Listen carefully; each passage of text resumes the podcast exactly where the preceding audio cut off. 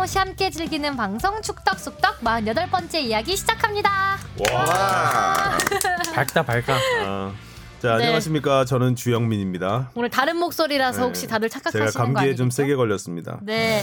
주바페입니다. 네 지난주에 독감 주사를 맞았는데 몇가 마셨어요? 독감 주사 맞으면 독감 걸리나요? 아니요. 아니요. 바로 그 다음 날 다음 날부터 좀 열이 나기 시작하더니 음. 점점 좀 안 좋아져서 주말에는 거의 집에서 뒹굴뒹굴하고 살았습니다. 근데 저 회사에서 놔주는 거는 3가인가요? 4가인가요? 사과 맞아야 된다고 그러던데. 근데 삼가사과는 그 성분 그 효과는 큰 차이가 그, 없다고 어, 없다고는 아. 어, 하는데 펠리오스에서 조동찬 기자가 네. 아, 예. 한번 했었죠.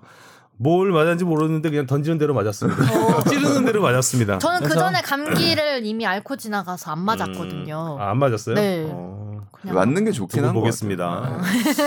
아, 제 목소리 좀 이해를 해주시기 바라겠고요. 네. 어, 숨가빴던 한 주였습니다. 아, 그러니까 지, 좀 숨가쁘다기보다는 좀 진이 빠진 한 음. 주였던 힘들었어요. 것 진도 네. 많이 이래저래. 많이 힘들었는데 어, 남북 대결이 우려했던 것 이상으로 거친 경기였다는 게 알려지면서 축구 팬들이 분노를 했고요. 네. 어, 국정감사에서도 정치인들까지 기다렸다는 듯이 그쵸. 거친 말들을 내뱉었습니다. 음. 또 A매치 휴식기를 마친 K리그가 뜨겁게 시작이 됐습니다. 사- 오. 상위 split으로 난 상하위 split으로 나뉘어서 final round가 막을 올랐는데 순위 네. 싸움이 이제 요동치기 시작했고요. 네. 오늘은 크게 이 두 가지 이야기 다뤄보겠습니다. 네. 아, 오늘도 음, 먼저 본론부터 얘기를 하고 청취자 사연은 뒤쪽에서 듣는 것으로 네. 하겠습니다. 자, 남북 대결 AS 시간입니다. 자, 그 대한축구협회가 아, 국민의 알 권리를 위해서 각 언론사 축구 담당 기자 한 명에게 한 명씩 모아서 그 축구 전후반 풀타임을 호. 공개를 했습니다. 취- 네. 취재를 허락한 거죠. 아, 거기에 우리는 대표로 이정찬 기자가 가서 우리 회사에선 유일하게 풀타임을 보고 왔는데 아, 풀타임 본 소감부터 들어보겠습니다. 희귀 영상이네요. 네, 희귀 영상을. 그 경기 때도 궁금해 하시겠지만 사실 그 과정도 조금 궁금해 하실까요? 어떨까요? 과정이라면 과정도 어떤 거 궁금- 말씀하시죠? 궁금하실 것 같아서 말씀을 드리자면 왜 녹화 중계는 과연 무산됐는가? 네. 네, 네, 그렇죠. 어, 일단은 뭐 제가 아는 것 그리고 축구 협회가 실제로 발표한 것을 종합적으로 말씀드리면 어, 이제 경기 하루 전에 생중계가 불발이 되잖아요. 이때 지상파 3사의 협상 대표자 그러니까 KBS가 어, 이제 합의를 합니다. 녹화 중계를 하기로 이제 에이전트 조총련계 에이전트하고 합의를 하고 어 우리가 전에 방송에서도 얘기한 적이 있었던 것 같은데 계약금 적으로 준 금액을 그러면은 그 녹화 중계에 대한 비용으로 하- 처리를 하는 걸로 합의를 하고 금액에서도 사실상 합의를 본 거죠. 네. 녹화 중계를 하기로 하고 북한 축구협회에서 경기가 끝난 뒤에 녹화 중계에 합당한 그 영상을 제공하기로 했습니다. 그리고 그 외에 MF 그 이제 매, 매니저 미팅이 있습니다. 매니저 미팅에서 우리 매니저가 이제 북측에 전달을 합니다. 경기가 끝나면은 우리 경기 full 영상을 한 벌 달라. 그러니까 사실상 두 가지의 요청이 들어간 거죠. 그러면은 경기가 끝난 뒤에 우리한테 왔어야 하는 방 그 이제 뭐 예를 들면 DVD가 됐던 뭐 비디오 테이프 됐든 영상은 두 개가 왔어야 되는데 실제로 전해진 거는 하나 음. 뿐이었다는 거죠. 그게 그 하나라도 사실 뭐 영상이 아주 화질이 깨끗하게 왔다거나 그랬으면은 저희가 해석할 여지가 좀 있었겠지만 그래서 뭐 새벽에 도착하는데 KBS 일단은 분들이 많이 현장에 나가서 직접 확인을 하셨다고 해요. 근데 확인을 해보니까 화질이 어 뭐 많이들 이제 그 하이라이트 통해서 네. 확인해 보셨겠지만 그 배율도 4대 3이고 프레임도 그다음에 이렇게 뭐 물결도 가 있고 막- 네. 그리고 풀 화면에서는 사실 선수 등번호가 식별이 불가능할 정도로 그러니까 어려웠어요. 그러니까 중계를 네. 하기는 좀 어렵겠다. 그리고 이거를 뭐 그냥 보면은 볼 수도 있겠지만 이거를 뭐 70분 이상 보기는 좀 무리가 음. 있겠다라는 판단에 그리고 조금 더 조금 더 들어가 보면은 그 많은 분들이 이제 기사를 쓸 때 북한이 4대 3의 SD 그러니까 일반 표준 화질로 제작을 했다라고 이렇게 해서 보냈다고 하는데 저는 그 부분은 사실 조금 어 잘못된 표현이라고 생각을 해요. 북한이 그렇게 제작을 했을 리는 없고 16대 9 HD 그러니까 고화질로 제 그 제작한 거를 일부러 다운그레이드해서 음. 보냈을 가능성이 높다고 생각합니다. 왜냐하면 기존에 이미 조선중앙TV가 16대 9 HD로 제작을 하고 있거든요. 네. 그러니까 기존의 장비를 갖춰놓은 상황에서 가- 다시 예전에 쓰던 장비를 가져와서 음. 굳이 굳이 그렇게 했을 가능성은 제가 볼 때는 뭐 요새? 0%. 뭐 그런 카메라 구하기도 힘들 것 같아요. 그렇죠. 네. 그러니까 이미 사실상 다 폐기가 됐을 법한 음. 자료 영상을 그렇게 만들었을 것 같지는 않고요. 그러니까 그렇다고 보면 이제 우리는 그 영상을 받아본 우리 입장에서는 이거는 쓰지 말라는 그러니까 녹화 중계는 쓰지 말라는 강력한 메시지가 아닌가. 그러니까 이거를 확인할 방법이 없습니다, 사실. 그렇죠. 네. 예, 그래서 그렇게 좀 판단이 됐던 거고 뭐 이 과정에서 설명이 좀 더 부족한 부분이 있을까요? 근데 어제 뭐 국정감사에서는 뭐 우상호 의원이 뭐 대북 제재에 뭐 위배가 돼서 결국에 뭐 안 됐다 뭐 이런 얘기도 나왔는데 저는 그 부분도 제가 아는 부분과는 좀 사실과는 좀 다릅니다. 음. 전혀 다르죠. 예. 네, 그거는 그냥 어. 100% 믿지 않으시면 될 것 같고요. 그 네. 말은 그런 것 같고 그리고 좀 더 보충 설명을 하면 일단 그 화질 문제도 있고 음.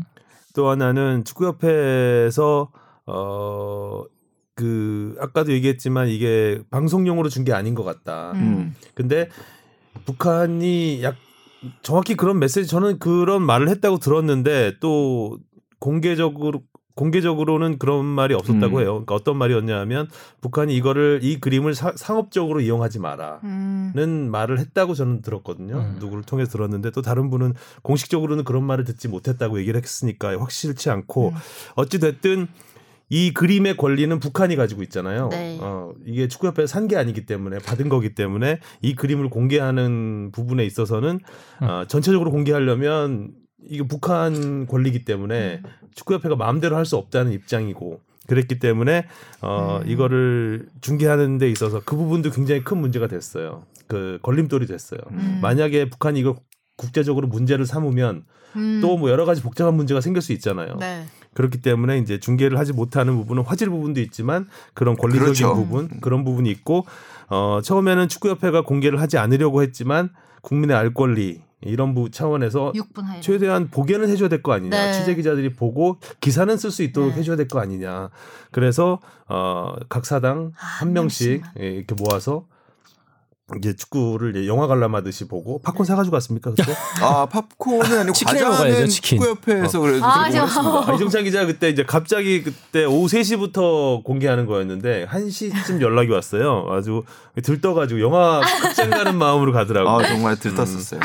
설렜고. 아, 그러면 저는 좀 그것도 궁금한데 이제 TV 방송사에서는 이제 너무 화질이 조약하니까 그거를 뭐 못 틀 수는 있는 건 이제 어느 정도 뭐 설득력이 있는 것 같아요. 근데 이제 유튜브로 축협에서 6분 하이라이트를 올렸잖아요. 그럼 풀타임 영상을 올리면 또 그것도 볼 사람이 있을 것 같은데 왜 굳이 풀타임은 또 안 올리고 하이라이트만 올린 건지. 육군은 이제 그 우리 국내법상으로 일단 따져 보면 어, 국민의 관심이 있는 경기는 2분 이상 모든 언론사에 배포를 해야 돼요. 어. 경기 화면을 최소 2분. 어, 최소 최소 2분, 이- 2분 2분 이상. 이상. 올림픽, 월드컵, WBC까지 포함이 돼 있어요. 그래서 우리도 이제 요청을 한 게 최소한 2분은 공개를 해야 되는 거 아니냐. 음. 어, 최소한 아, 원래는 아예 공개도 안 하려고 안 하려고 했다가? 했죠. 아. 그래서 이제 국민들이 볼 수 있도록 6분만 딱 공개를 한 거예요. 음. 만약에 이게 풀타임으로 공개를 하게 되면 어 어쨌든 약간의 그걸 가지고 또 상업적으로 이용할 수수 있는 부분이 있지. 있으니까 모든 사람들이 볼 수 있도록 6분을 공개를 한 거고 전체적인 내용을 은 어떻게 평가를 했어요? 경기 다 보셨는데. 90분 다, 보, 다 그러네. 봤는데 뭐 저는 개인적으로는 그렇게 그러니까 우리가 이제 새벽에 이제 하성룡 기자가 나가서 선수들의 이야기를 들었잖아요. 뭐 전쟁 같은 경기였다라고도 했고 살아 돌아온 게 다행이었다라는 이제 손흥민 선수의 말도 있었고 그래서 안 다친 게 아, 네. 뭐 네. 그쵸. 안 다친 게 그렇죠. 살아 돌아온 게는 좀 과장됐습니다. 네, 제- 아무튼 근데 그 국정감사에서 네. 나올 소리를 하고 있는. 네, 그 제가 워낙 그런 강한 인상을 갖고 들어 경기를 봐서였는지는 모르겠는데 저는 개인적으로 경기만 봤을 때는 정상적인 경기였다고 봐요. 어. 좀 거칠긴 했죠. 네, 거칠긴 네. 했어요. 그러니까 그 차이를 뭐 저는 근데 선수들이 비정상적으로 느꼈을 만하다라고는 또 분명히 심정적으로 이해는 할 수 있는 음. 그 부분은 조금 이따가 얘기할 텐데 그 흡사 분위기는 어떤 느낌이었냐면 한일전 같은 분위기였어요. 그리고 경기 전 사실 우리도 그러니까 북한이 굉장히 타이트하게 나오고 뭐 좀 손도 쓰고 어깨도 쓰고 팔꿈치도 썼다고는 하지만 우리가 한일전 때 사실 하는 플레이하고 제가 보기에는 그렇게 크게 다르다고 보기는 어려웠던. 음. 그러니까 물론 거칠었지만 그렇게 심하게 거칠었다면은 사실 뭐 바로 퇴장이 퇴장이 나오거나 나오거나. 했겠죠. 물론 그 심판 입장에서도 그런 한 번의 레드 카드가 나가거나 북한 선수한테 가게 됐을 경우에 뭐 아무래도 신변의 위험을 느낄 만한 그러니까 그런 정황들은 있어요. 그런 정황들은 있지만 그 경기만 90분을 쭉 놓고 봤을 때 이 경기가 진짜 과연 비정상적인 경기였나 그렇게 보기는 좀 없을 어려울 것 같다라는 생각이 좀 듭니다. 일단 그 이정찬 기자가 거기 네. 축구협회에서 축구를 남북 대결을 보면서 작성한 이 취재 정보들이 좀 있는데 일단 맨 마지막에 최종 평가를 음. 이게 적어놓은 게 있어요. 여기를 보면 우려한 대로 북한 이거 이정찬 기자의 멘트입니다. 북한 우려한 대로 북한이 격투기에 가까운 몰상식한 파울을 한 것은 아님. 음. 우리 선수들 입장에선 분위기에서 기에 눌렸을 수는 있어 보임. 음. 경기 자체가 제대로 플레이되지 않았고 빌드업이 제대로 이루어지지 않았음. 음. 어 그다음에 황희찬 투입 후 나아지는 듯했지만 절호의 기회를 놓친 게 아쉬움. 음. 어, 모두 긴장감 때문에 좋은 경기력은 아니었다. 그 다음에 뭐 전체적으로 이제 우리 경기력이 좀 떨어졌다는 부분. 음. 북한은 전형적인 long ball 축구를 했고 어. 우리는 build-up을 build-up. 해보려 했지만 세 차례 이상 패스가 연결되지 않았다. 아. 북한이 좀 전방 압박을 위주로 했나요? 뭐 이렇게 내려선 수비가 아니라. 어, 전반전 전반전 그 하이라이트 부분은 굉장히 강하게 네. 붙더라고요. 북한은 전술적으로는 이 네. 부분은 그래도 좀 경기적인 이야기를 좀 해볼 수 있겠죠. 그 과거 이제 레스터 시티가 우승할 때 음. 사사 그 라니에리 감독이 442 전술을 썼던 것과 거의 유사한 전술을 들고 나왔습니다. 어, five back이 아니었나요? 네, 아니에요. 오. 그러니까 전형적인 two block 442 선, 형태입니다. 요 근래 많이 하는 예. 사사이 블록. 그래서 우리가 많이들 알고 있었는데 그 현재 경기에서도 한광성 뭐 박광용 투톱이라는 얘기도 있었고 한광성 선수가 뭐 전방 최전방에 나섰다라고 알고 있었는데 그렇지 않았고요. 정일관 선수하고 박광용 선수 투톱이 나왔고 어. 한광성 선수는 왼쪽 날개 역할을 맡았습니다. 근데 뭐 왼쪽 날개로서 그러니까 손흥민 선수도 그랬죠. 황화선 선수한테 물어보니까 그렇게 눈에, 눈에 띄지 띄지 않았다. 않았다. 눈에 띄지 않았어요. 오. 근데 눈에 띄지 않았던 이유가 투톱은 눈에 띄었습니다. 음. 박광용은 확실히 눈에 박광용도 아주 좋은 모습을 보였고 정일관도 아주 날카로운 모습을 보였고 이 투톱은 참 경고도 하나. 받았잖아요. 정일관은. 정일관 선수가? 받지 않았나요? 정일관이 받았던 아, 것 같은데. 정확하게 정일관 선수가 파울을 한 거는 제가 확실히 기억이 나는데 음. 아 기록질도 안 가져왔네요. 둘다 리로 시작했던 것 같기도 어, 하고. 둘다 네. 리였나? 네, 네, 뭔가 네. 리가 들어갔던 것 같아요. 그러니까 리영철인가 하나 받았어. 12번과 15번이 받은 걸로 제가 기억을 네. 하고 있는데 정일관이 반칙은 그 네, 네, 경고는 네. 아니었는데 파울. 손흥민 선수한테가 센 반칙을 센 반칙을 했- 한 했죠. 음. 예. 일관되게 반칙하더라고 양반. 음. 정일관. 그 정확합니다. 그래서 일관되게 수비도 일관된. 전술을 썼습니다. 네. 그러니까 이 442의 이제 투블록 시스템은 뭐냐면 정확하게 이제 경기장의 주요한 부분을 8등분해서 이 8등분에 정확하게 자기가 영역을 완벽하게 틀어막겠다라는 오. 수비 전술이거든요. 그래서 우리 선수들이 뭐 처음에 빌드업을 해보려고 앞에서 아기자기 풀어가다가 결국에는 그게 전환이 돼야 돼요. 그러니까 그렇죠. 예. 우측에서 중간으로, 중간에서 좌측으로, 좌측으로. 뭐 이런 전환이 돼야 되는데. 그 안에서만 티키타카가 되고 그 뒤로 전환이 안 돼요. 음. 그러니까 결국에는 패스가 세네 번 이상 연결이 잘 안 되는 거죠. 아. 음. 그 상황에서 조금 연결이 될 법하면은 선수들이 끊습니다. 파울로. 음. 음. 그러니까 그런 경기가 근데 예. 그런 것도 있어요. 그 우리 선수들이 파울을 잘 피했어요. 음. 보면 음. 미리 태클을 달려들어올 것 같으면 일단 뛰고 봐요. 태- 태클에 안 걸리려고 먼저. 네. 아 우리 선수들이요? 네, 우리 안 선수들이. 그런 장면들이 굉장히 나, 많이 나오고 하이라이트만 봐도 좀 네, 나오거든요. 너 그런 걸 봐서는 하는 게 어 그걸 아마 제대로 네. 정상적인 플레이를 했으면 어, 까인다 그러죠. 진짜 다칠 것 그랬을. 수 있는 상황들이 몇가몇개 있었고 또 백태클 같은 경우 그 선수가 누군지 이름이 기억이 안 나는데 퇴장을 줘도 될것 어, 같은 그런 장면이 몇번 상황에서 있었죠. 또 반칙을 안 부는 아니 그러니까 경고를 안 주는 경고도 안 주는 상황이 좀 있었고 태클도 또 심한데 인조잔디니까 막또 네. 선수들 쓸릴까 봐 그런 것도 여러 가지로 걱정되고. 선수들이 많이 위축되고 긴장할 수밖에 예, 없었던 우리 것 선수들이 같아요. 제대로 플레이를 할 수 없었던 건 맞는 것 같습니다. 안 다치는 게 1순위가 그러니까 그게 심리적인 이유가 굉장히 컸다고 생각해요. 선수들이 전쟁 같았 다고 느끼거나 안, 분위기. 다, 예, 그러니까 안 다친 게 보시면은 막 고성도 선수- 엄청 선수들. 막 소리 지르면서 하잖아요. 네. 그러니까 그 선수들의 입장을 생각을 해보면 아유. 평양이라는 곳에 들어오기 전부터 그 과정이 굉장히 사실은 좀 긴장된 마음으로 들어가잖아요. 음. 네. 근데 들어가자마자 쉽지가 않죠. 일단 음. 공항 밖으로 나가는 것조차가 쉽지가 않았습니다. 다 검사했다고. 입국 절차도 길어졌고 또 가서 버스 탔는데 30km로 갔다는 거 아니에요? 시속? 네, 아. 그러니까 거기가 경기 정상적으로 갔으면 30분 이내에 도착을 해야 되는 거리인데 그러니까 이정찬 기자가 그때 구글 지도 보고 음. 가깝네 공항하고 호텔하고 음. 다 가깝다고 얘기를 했는데 어, 호텔에 들르지도 못하고 바로 음. 경기장 가잖아요. 갔잖아요. 시간 너무 많이 그러니까. 네, 30km로 갔다는 게 말이 안 되는 거죠. 텅 빈 거리에서 일부러 네, 일부러 늦게 갔다는 얘기밖에 안 어떻게든 되거든요. 경기력에 지장을 그러니까 주려고 터- 네, 진짜. 그러니까 텃세를 네. 많이 부렸다. 그거는 확실했던 것 같아요. 나빠. 그러고 나서 경기장에 들어갔는데 그뭐 나름 선수들은 뭐 생각했겠죠. 뭐 5만 관중이 있으면은 음. 뭐 어떻게 해야겠다. 뭐 약간 이런 나름, 나름대로의 마인드 컨트롤을 해서 하고 시뮬레이션을 선수들이 굉장히 많이 합니다. 그렇죠. 근데 들어갔는데 정말. 네. 음. 그러니까 이 굉장히 제가 볼 때는 을씨년스러운 정말로 어, 네. 춥고 그러니까 이 표현들이 외, 그 외신들에서 많이 나온 표현인데 을신년이 아 을씨년이요. 그러니까 고스트 게임. 음. 그러니까 선수들 유령- 유령 네, 경기다. 그러니까 선수들이 느꼈을 때 상대가 실존하는 인물이 아니라 유령처럼 느낄 느껴질 가상인물, 만한 가상 인물. 어, 저는 그런 분위기였 영화네. 예, 예. 그런 분위기였다고 생각돼요. 그리고 우리가 이제 그죠? 예. 쓸 때는 경기장에서 선수들이 막 욕하고 예. 네. 그 소리가 쩌렁쩌렁 울릴 울리고. 거 아니에요. 아니 그리고 진짜로 무섭지. 이상해요. 그러니까 그 어떤 장면이 저는 좀 약간 소름 돋았냐면 경기를 정상적으로 진행해야 되기 때문에 중요 중요한 그 경기 안내 멘트를 다 현장에서 이루어집니다. 그러니까 저 음. 들었던 얘기 중에 재밌었던 얘기가 관중이 없는데 장례 방송에 나옵니다. 뭐 감사합니다. 모두 자리에 앉아 주십시오. 너무 소름 돋더라고 그 얘기가.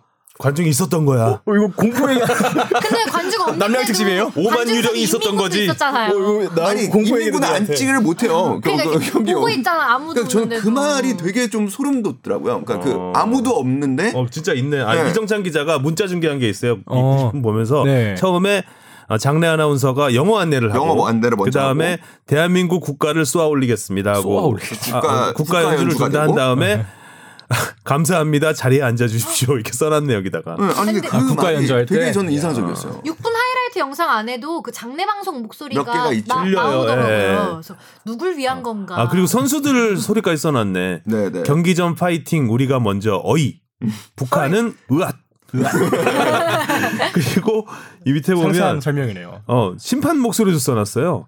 첫 북한 파울 심판 적극 저지 노모 아 그게 들릴 정도군요. 어, 그게 들릴 관중이 정도로 들리죠. 관중이 중계 방송에 그러면은 들릴 정도로 진짜 아, 그- 그리고 그 밑에는 전반 13분에는 북한 선수가 악악 이러고 까부시라 그런 말 들려요. 어, 아 부수란 까부시라. 얘기인가요? 어, 근데 까부시라 까부서 그렇게- 부서라 이런 뜻이죠. 그러니까 선수들은 욕설을 들었는지 모르겠지만 그 중계 방송에서 제가 듣기에는 그렇게 심한 욕설은 사실 잘 안 들리긴 했어요. 막 갔나 이런 선수- 거 나왔다던데. 선수들이 듣는 다 거하고 다르겠죠. 하잖아요. 욕은 우리가 또 이게 한 사람을 향해서 하기 때문에 네, 네. 귓속말로 할 수도 잘안 있고. 들을 수도 있고.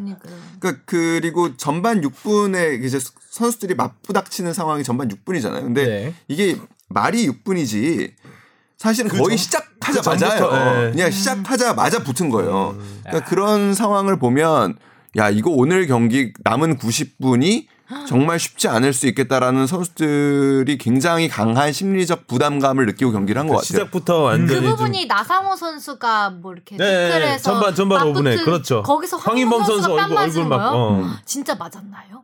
아 보이잖아요. 아. 그 겨- 영상 잘 보면 보여요. 짧은 너무 이쪽에서 보여가지고 약간 네. 좀 이렇게 지나가면서 네, 보이죠 지나가면서, 뒤쪽에서. 네. 네.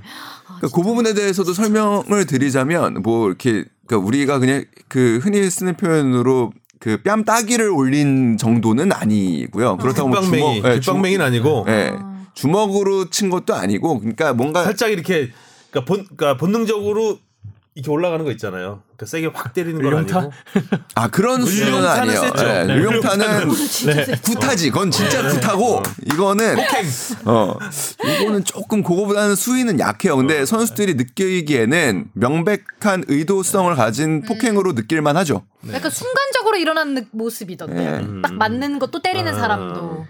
하여튼 전쟁 같았던 아니 뭐 전쟁은 아니라고 이종찬 기자 가 얘기했지만 음. 그뭐 격투기 같다는 음. 표현도 있었고요.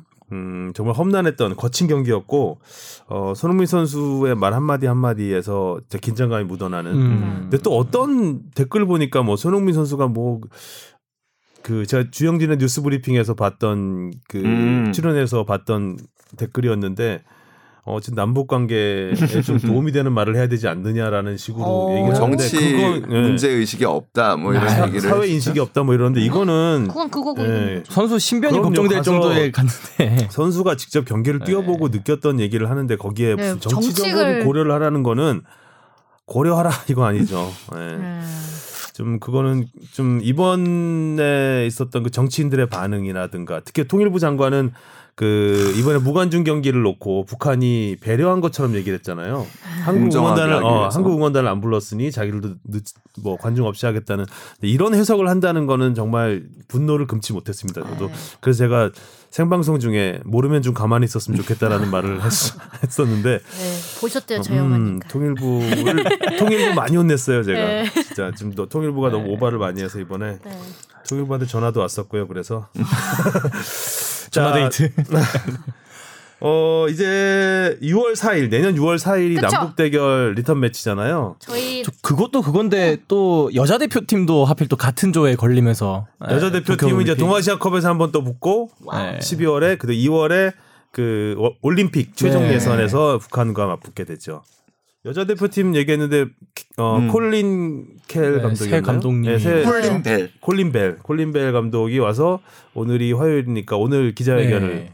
음, 하는데 어, 보니까 굉장히 화려한 이력의 소유자더라고요. 음. 뭐 남자 팀과 여자 팀을 오가면서 유럽 챔피언스리그도 우승을 했었고 여자 우승을 시켰었고 예, 여자 팀을 이끌고 그 음. 분데스리가가 사실 그 세계에서 리그로서 가장 잘 운영이 되고 있는 여자 리그는 독일 분데스리가하고 프랑스 리그 그렇죠. 예, 네. 두 가지 두 리그가 이제 꼽히는데 사실 독일에서 굉장히 좋은 결과를 냈죠. 음. 그리고 어 뭐 여자 대표팀 지도 경력도 있고 여자 클럽 팀 그리고 최근에는 어 이제 영국에서 또 활동을 했었고 영국 태생이에요. 영국 태생인데 독일에서 주로 선수 생활과 지도자 생활도 많이 해서 이중국적자라고 하죠. 영국, 음. 독일 이중국적 자로 알고 있습니다. 음.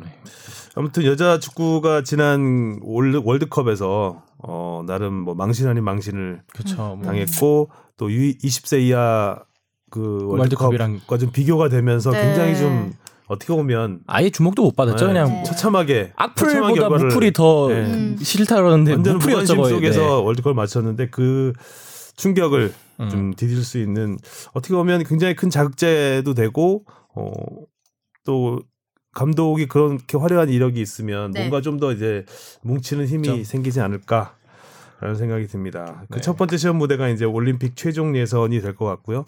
그 최종 예선이 이 그러니까 8개 팀이 두 조로 나뉘어. 네개 조, 그러니까 두 두 조로 네. 팀씩 나뉘어서 네. 거기서 1, 2위 팀이 플레이오프. 팀이 예, 그래서 이제 두 팀, 두 팀이 어. 나가죠. 두 장, 두. 장 놓고 싸우는 거예요. 그러니까 우리나라는 이제 우리나라 베트남 미얀마인가요? 다른 네. 팀이? 예, 그래서 베트남 북한과 아무튼 우리나라하고 북한이 이제 일, 플레이오프에 이위를 나갈 다툴 것 가능성이. 높죠. 음. 그리고 미얀마. 상대에서는 중국, 호주. 예, 중국 호주가 아. 나올 확률이 높죠. 예, 그렇게 네 강팀입니다. 예. 그러니까 우리가 올림픽의 본선에 나간 적이 단 한 번도 없을 정도로 음. 월드컵보다 올림픽이 훨씬 어렵습니다. 일단 참가 팀 수 자체가 적고 음. 아시아가 잘합니다. 여자 축구는 강팀이 많죠. 네, 중국도 그렇고 뭐 일본도 호주. 네, 일본도 일본 다 그 여자 월드컵에서는 4강 이상의 경험들이 있는 나라들이기 때문에 뭐 어려운 사실 경쟁이 되겠죠. 음.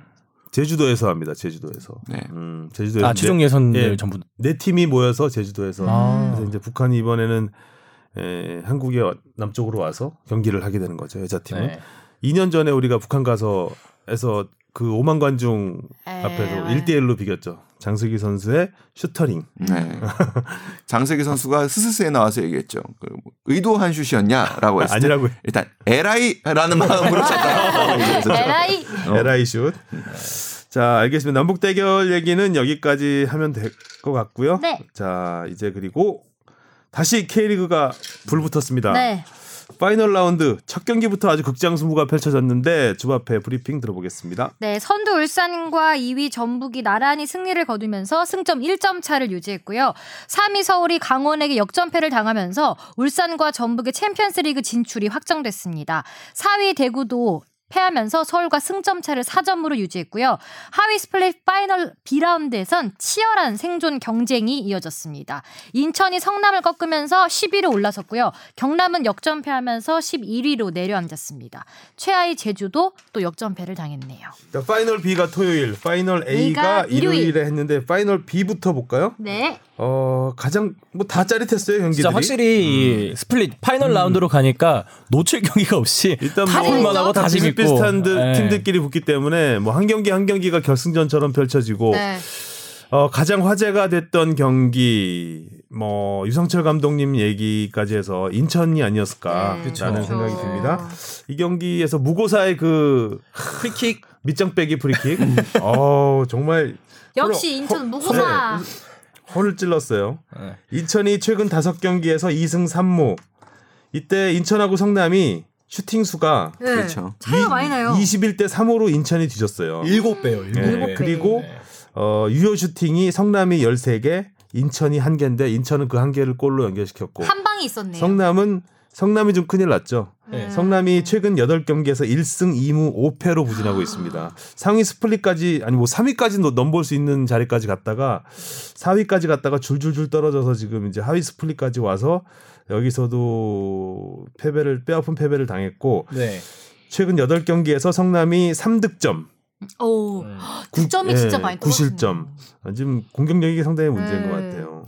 성남이 사실 제일 애매한 위치에 있죠. 뭐 여기서 뭐 지금 7위를 노리고 가자니 또 뭐 그것도 뭐 의미가 애매하고 없고. 의미가 없고 동기부여가 사라져 버렸어요. 네, 그렇다고 뭐 강등권하고는 사실 또 점수 차이도 많이, 많이 나고 나고. 뭐 네, 좀 애매해요. 나뭐상 하위 스플릿에서는 그러니까 하, 파이널 B에서는 상주 성남 이 정도가 음. 또 딱히 동기부여가 안 되죠. 뭐 수원은 뭐 FA컵이라도 아직 남아 있긴 하지만 맞아. 네. 어, 경기가 끝난 다음에 선수들이 인천 선수들이 울어서 어, 네. 너무 가슴이 아팠습니다. 네. 아, 이뭐 유상철 감독님에 대해서 잠깐 뭐 말씀을 드리면 저희가 어제 리포트도 하긴 했지만 어, 경기가 끝나고 황달 증세로 어, 병원 입원을 하셨고 입원해서 정밀 검사를 받고 다음 주쯤 화요일 이쯤 아마 결과가 나올 것 같아요. 아. 근데 일단 목요일 날 퇴원을 해서 일요일 날 수원 수원전에 나오신다고. 네, 수원전 지휘를 한다고 합니다. 이거에 대해서 이제 막 인터넷 게시판에서 각종 뭐 어, 루머들이 루머들이 있어요. 떠돌고 또 추측 보도가 이어지는 거에 대해서 인천 구단이 좀 자제를 해달라고 음. 요청을 했고요. 그래서 너무 깊이 있는 얘기는 우리가 뭐 할 건 아닌 것 같고 일단 좋은 결과 조, 검진 결과가 네, 좀 좋게 좋죠. 나와서 네. 네. 좀잘 됐으면 좋겠습니다. 인천이 또 드라마 같은 또 막판 그 경기력을 보이고 있기 때문에 뭐 유상철 선수 시절부터 보면은 참 극적인 골들을 많이 아, 많이 넣었잖아요. 그리고 우리가 다 포기하고 있던 상황에서도 음. 어떻게 보면 끝까지 음. 포기하지 않았던 선수고 음, 음, 제일 기억에 남는 건 저는 사실 프랑스 뭐 월드컵 예, 아니에요? 프랑스 월드컵 벨기에전의 벨기에전에. 골. 그게 아마 그 다음 월드컵 2002년 월드컵 때까지 애국가의 그 장면이 항상 아, 들어가 있었어요. 그렇죠. 네. 국뽕 차오르는 어. 그러니까 이미 감독은 경질됐고 그러니까 사상 음. 초유의 음. 월드컵 중도에 경질되는 상황이 벌어졌고 음, 우리는 이미 뭐 사실 16강은 어려워진 상황이었지만 벨기에하고 맞서서 굉장히 투혼을 진짜 정말 보여줬잖아요. 음, 그리고 뭐 진짜 상대가 슈팅하는 거를 당시에 뭐 이임생 음, 지금 현재 수원 감독이 몸으로 막았던 장면도 굉장히 음, 기억에 남는데. 국내 투원. 네. 음, 그러니까 그 그런 우리에게 많은 사실 절대 포기하면 안 된다라는 음, 메시지를 주었던 선수였고 뭐 지도자였기 때문에 음, 좀뭐 건강이 지금 뭐 잠깐 안, 안 좋지만 음, 어떻게 하면 건강을 반드시 좀 되찾았으면 하는 바람입니다. 음, 또 하나의 드라마를 드라마 같은 명장면을 기대해 보겠습니다. 자 그리고 아 경남 경남이 또 패하면서 네. 인천이 10위가 됐고 경남이 11위가 됐습니다. 수원이 또 염기훈 선수가 참 세 경기 연속골 FA컵 포함해서 네. 어, 아주 역시 염기훈 선수. 염기훈 선수가 나이가 들어도 이렇게 변함없는 골도 아주 멋있었잖아요. 발리슛. 멋있긴 냈는데 앞에 좀 실수가 실수로 나온 골이긴 해서. 음. 네. 수원의 사실 지금 위기를 극복하는 거의 제가 보기엔 유일한 구심점이라는 생각이 듭니다. 염기훈 선수 복귀하면서부터 네. 좀 살아나기 시작했잖아요. 음. 어려워요. 그러니까 수원도 지금 그렇고 리그 6 경기 만에 승리예요. 수원이. 네. 음. 그러니까 제주도 그렇고 좀 안 되는 팀들에는 사실 뭐 이게 그러니까 원인인지 결과인지는 알 수 없지만 그러니까 불화가 끊이지 않거든요. 불화설들이. 음. 그러니까 뭐 프런 대야 대야는 또 딴 데 가서 놀던데. 그렇죠. 그러니까 이날 성남 인천 경기 가 있더라고요. 네. 아, 경남 입장에서는 굉장히 선제골 넣고 그러니까요. 어, 선제골 넣고 패하는 아쉬운 경기였고 수원 입장에서는 일단 뭐 수원 입장에서도 사실 큰 동기부여는 없잖아요 리그 자체에서 분위기를 뭐, 끌고 가는 거는 굉장히 중요해 보여요. 음. 그러니까 지금 수원이 갖고 있는 여러 가지 내부적인 문제들이 있거든요. 그러니까 음. 프런트 사이에서의 갈등도 있고, 그다음에 프런트와 선수단 간의 또 신뢰가 약간 멀어진, 그러니까 깨진 음. 부분도 있고, 선수단 사이에서도 이임생 감독을 중심으로, 그러니까 이임생 감독을 지지하는 선수들과 어. 이임생 감독의 리더십에 약간 회의를 갖고 있는 선수들도 있고, 그러니까 이 아. 모든 것들이 지금 난리네. 파편화돼 있는 상황에서 음, 염기훈 선수 염기훈 선수를 중심으로 사실 조금씩 음. 뭉쳐가고 있는 부분이 음. 있거든요. 그래서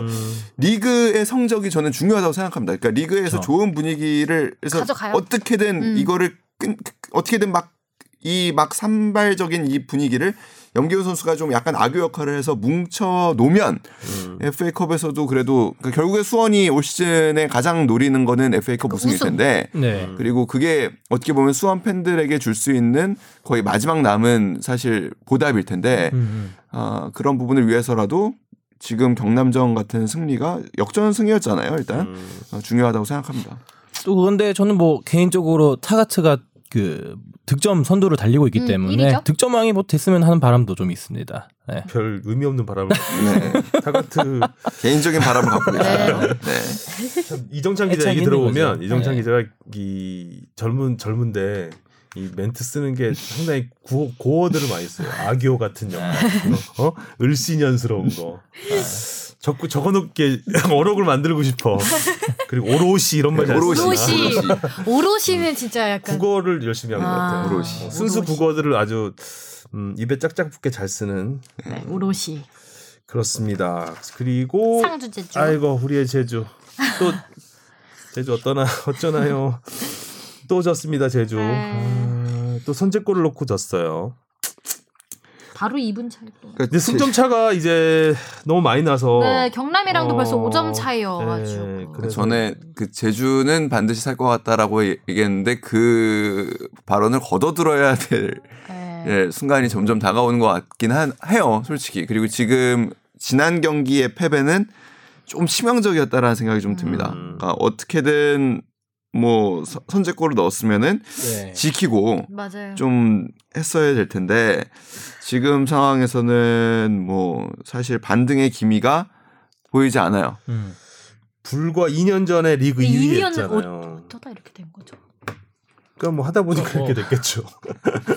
이, 아. 지난해 리그 5위. 그러니까 뭐 이런 경우에 원인을 딱 찾은다고 하면 그래서 그 원인을 그리고 몇 가지로 딱 압축한다고 할 수 있다고 한다면 결과를 바꾸는 것도 되게 쉬울 거예요. 근데 사실 너무나 많은 음. 것들이 총체적으로 엮여 있기 때문에 아, 아 근데 분명한 건 지금의 이런 흐름이면 그러니까 보통 흐름이 굉장히 중요하거든요.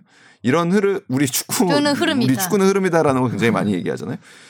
11위로 어떻게 올라선다 하더라도 이런 흐름이면 사실 조금 쉽지 않아 보여요. 플레이오프 다음 시 가서 다음 네. 플레이오프 가서도.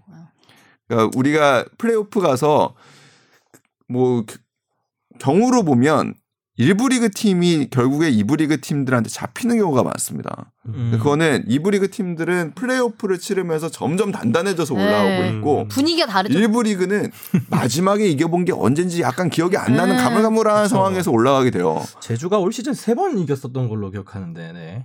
그러니까 그런 상황에서 지금 일단은 뭐 아까도 제가 수원 얘기할 때도 잠깐 나왔지만 여러 가지 내분 그런. 네, 내분과 네. 관련된 이야기들은 나오거든요. 근데 그게 내분이 있어서 결과가 이렇게 된 건지 결과가 이렇게 하다 보니까 내분이 된 건지 상관관계가 굉장히 높은 거지 사실 뭐가 인과라고 보기는 좀 음. 어려운 부분이거든요. 그래서 아 뭐 아무튼 총체적 난국이고 잘 뭐 이걸 어떻게 하면은 극복할 수 있다라는 것도 사실 보이지 않는 네. 스타일도 이제 보이지 않는 네 경기 남았잖아요. 이제. 네. 음, 이제 뭐 윤빛가람 선수처럼 이제 군에 입대한 선수들이 들어오면서 뭐 혹시 뭐 기회가 좀 생길 수 있을까 싶었는데 그것도 약뭐큰뭐 기대만큼은 없었죠. 네. 나오는 게 없어서 그것도 참 기대에 미치지 못했죠. 사실 안영범 선수 이거 공 골 넣는 과정 보면은 굉장히 좋았거든요. 그 그렇죠. 측면에서 뭐, 공격이 시작돼서 그 수비를 완전히 깨고 결국에 전방으로 찔러줬고 안현범 선수가 오버래핑을 통해서 경- 골을 넣었잖아요. 네. 아주 이상적인 사실 득점 장면이었는데 그런 모습이 결국에는 후반에 아, 보여지지 않는다라는 거는 진짜 잘 모르겠어요. 왜, 뭐, 음. 그러니까 뭐 쉽게 판단하기는 굉장히 어려운 문제입니다. 그러니까 제가 뭐 계속 취재를 해보겠습니다. 그러니까 이거는 해봐야 될 것 같기도 하고요. 그리고 어, 지금까지 기업 구단이 강등된 경우가 2015년 부산 부산, 아이파크. 음, 2018년 전남 드래곤즈에 이어서 이제 제주가 또 위기인데 우리 아, 뭐 작년에 FC 서울도 좀 위기였었고요. 그렇죠. 어, FC 서울이 굉장히 큰 네, 거였죠. 예. 예. 서울 구단이 서울의 기업 구단이 그런 위기에 모여, 몰렸다는 거는 정말 어쨌든 뭐 서울은 잘 반등하고 일어섰는데 제주는 어떻게 될지 어, 인센티브라도 좀 걸어야 될 상황이 아닌가 항상 얘기하는 그렇죠. 거지만 음, 그런 것 같습니다. 자 이제 파이널 A로 가보겠습니다. A. 에서는 어, 저는 전북 경기가 제일 재밌었던 것 같아요. 야, 전 대구 울산 경기도 재밌어요. 대구 울산 경기도 음, 엄청 네. 재밌었어요. 대, 그러니까 대구 울산전이 정말 재밌었죠. 네. 치열했고, 치열했고. 어떻게 보면은 남북전보다도 더 격렬했고 네. 네, 그런 경기였죠. 대구 두팀것 만나면. 항상 재밌는 경기, 명경기를 만들었던 음. 것 같아요. 음, 잘해요 대구. 뭐 주민규 선수가 주씨가 또 골을 넣어서 들어오자마자 첫 터치에. 첫 골. 음, 집안의 기둥이네요. 네. 저는 전북의 문선민 선수, 음. 네, 어, 어 문선민 아자른데, 막 이런 느낌이 들 정도로 어 너무 깜짝 놀라서 문선민 선수의 경기력에 어 오랜만에 전북 경기를 풀타임으로 봤는데 아 정말 놀라웠습니다. 이날- 경기 시작하자마자 그냥 뭐 네. 거의 원맨 그쵸, 쇼였잖아요. 뭐 경기장 휘, 휘어저으면서 어. 패스도 너무 아- 잘 넣어주고 어, 심지어 중계 중에서 아예 해설진이 그렇게 얘기하잖아요. 이제 벤투 감독님 저안 뽑습니까? 이렇게 어. 말할 네, 정도로 기사- 기사도 보고 보고 있나. 벤투. 네. 음, 그. 정도로 정말 어 문선민 선수가 일취월장하고 있다. 계속해서 지금 10골 10번째 골하고 10번째 도움. 음. 어, 문선민 선수가 도움 1위. 음. 음, 득점에서도 10골인데 이게 이동국 선수 이후에 8년 만이래요. 한국 선수가 10, 어. 10, 10 텐텐한 게. 음, 어, 그러니까 뭐 정말 대단한 공격력을 보여주고 있다. 김신욱 선수의 공백을 정말 제대로 메워주고 음. 있는 선수가 문선민이 아닐까. 전북이 위기 위기 때마다 그 문선민 선수가 좀 날아오르는. 확실히 적응한 어. 것 같아요 이 팀에. 음. 그리고 48분에 골 넣는 장면 보면은 보통 이렇게 치고 나서 문선민 선수가 그 상황에서 많이 하는 실수가 접고 접고, 접고 접고, 접고. 접다가 어. 결국에 이제 그렇지. 수비 붙고. 한 명 접었는데 두 번째 수비 붙고 이래서 막 블로킹돼서 못 하는데 그냥 접지 않고 사는 장면도 그러니까 수, 수비수 두 명을 뚫는 것도 딱히 어떻게 접어서 뚫은 게 아니라 공의 흐름을 따라가면서 네. 몸 음. 이렇게 몸 동작으로 그 엉겁결에 뚫었거든요. 어, 그렇게 엉겁결에 뚫었어. 그리고 공도 흐르고 가다가 약간 또 발에 걸려서 넘어질 듯이 비틀비틀하는 거 중심 잡아서 공의 그 스피드를 딱 보고 제대로 각도를 꺾어서 네. 차가지고 골이 됐죠. 슛도 진짜 인상적이었는 게 음. 끝까지 골대를 안 바라보고 이게 패스 줄 것처럼 딴 데를 보고 있다가 그냥 확 스피드 많이 안 주고 음. 정확하게 구석을 노려서 차는. 그 골키퍼로서는 맞기 어려웠을 것 같아요. 네. 아예 뭐 예상. 게다가 또 상대가 최근 엄청나게 잘 나가고 네, 있던 포항. 이잖아요 여덟 경기 만에 진 거래. 음, 지금 딱 그 중위권에서 정반대 곡선을 그래프를 그렸던 팀이 이제 포항하고 성남이거든요. 음. 네. 성남이 내려가고 포항이 계속 올라가면서 어, 상위 스플릿까지 안착을 하면서 상승세를 이어갈 것으로 예상이 됐는데 전북을, 전북을 만나서, 만나서 어, 꺾이고 말았습니다. 네. 지난 경기도 재밌었는데 동해안 음. 더비도. 재밌었죠. 그 경기는 네. 뭐 최고 경기였죠. 네. 마지막에 경, 결과가 나오고 네. 그래서 해병대 그때 어. 네. 오셨는데 엄청 네. 재밌었는데 전북을 만나서 그 다음에 서울. 서울 역전패 당했어. 강원은 정말 강원은 끝날 때까지 어, 봐야 돼요. 강원 극장이야. 예. 어. 강원은 끝날 음, 때까지. 여기서는 좀 논란이 좀 몇 개. 있었잖아요. 네. 주세종 선수의 퇴장. 퇴장. 이게 이제 결정적으로 승부를 가르는 갈랐죠. 상황이 예. 됐는데 아, 이 부분은 좀 얘기를 해봐야 될 것 같아요. 네. 이게 이제 처음에 발단이 된 게 프리킥 그 벽 쌓는 것부터 시작을 한 거죠. 네. 음. 그러니까 벽, 그 이게 참 뭐 많은 분들이 궁금해 하실 텐데 벽을 쌓으면 그 사이에 이제 보통 공격하는 선수들이 들어갑니다. 그러니까 그게 최근까지 그런 흐름이 있었죠. 그래서 거기서 벽의 시야도 가리고 골키퍼 시야도 가리고 그러면서 사실은 시간을 굉장히 많이 소모합니다. 그러다 보니까 아이팝 이제 우- 세계에서 축구 규정을 바꾸는 곳에서 이게 이렇게 되니까 결국에는 경기 시간을 너무 많이 지연하고 잡아먹더라. 그러니까 무조건 공격수들은 벽에서 1m 이상 떨어져라. 음. 라고 규정을 바꿉니다.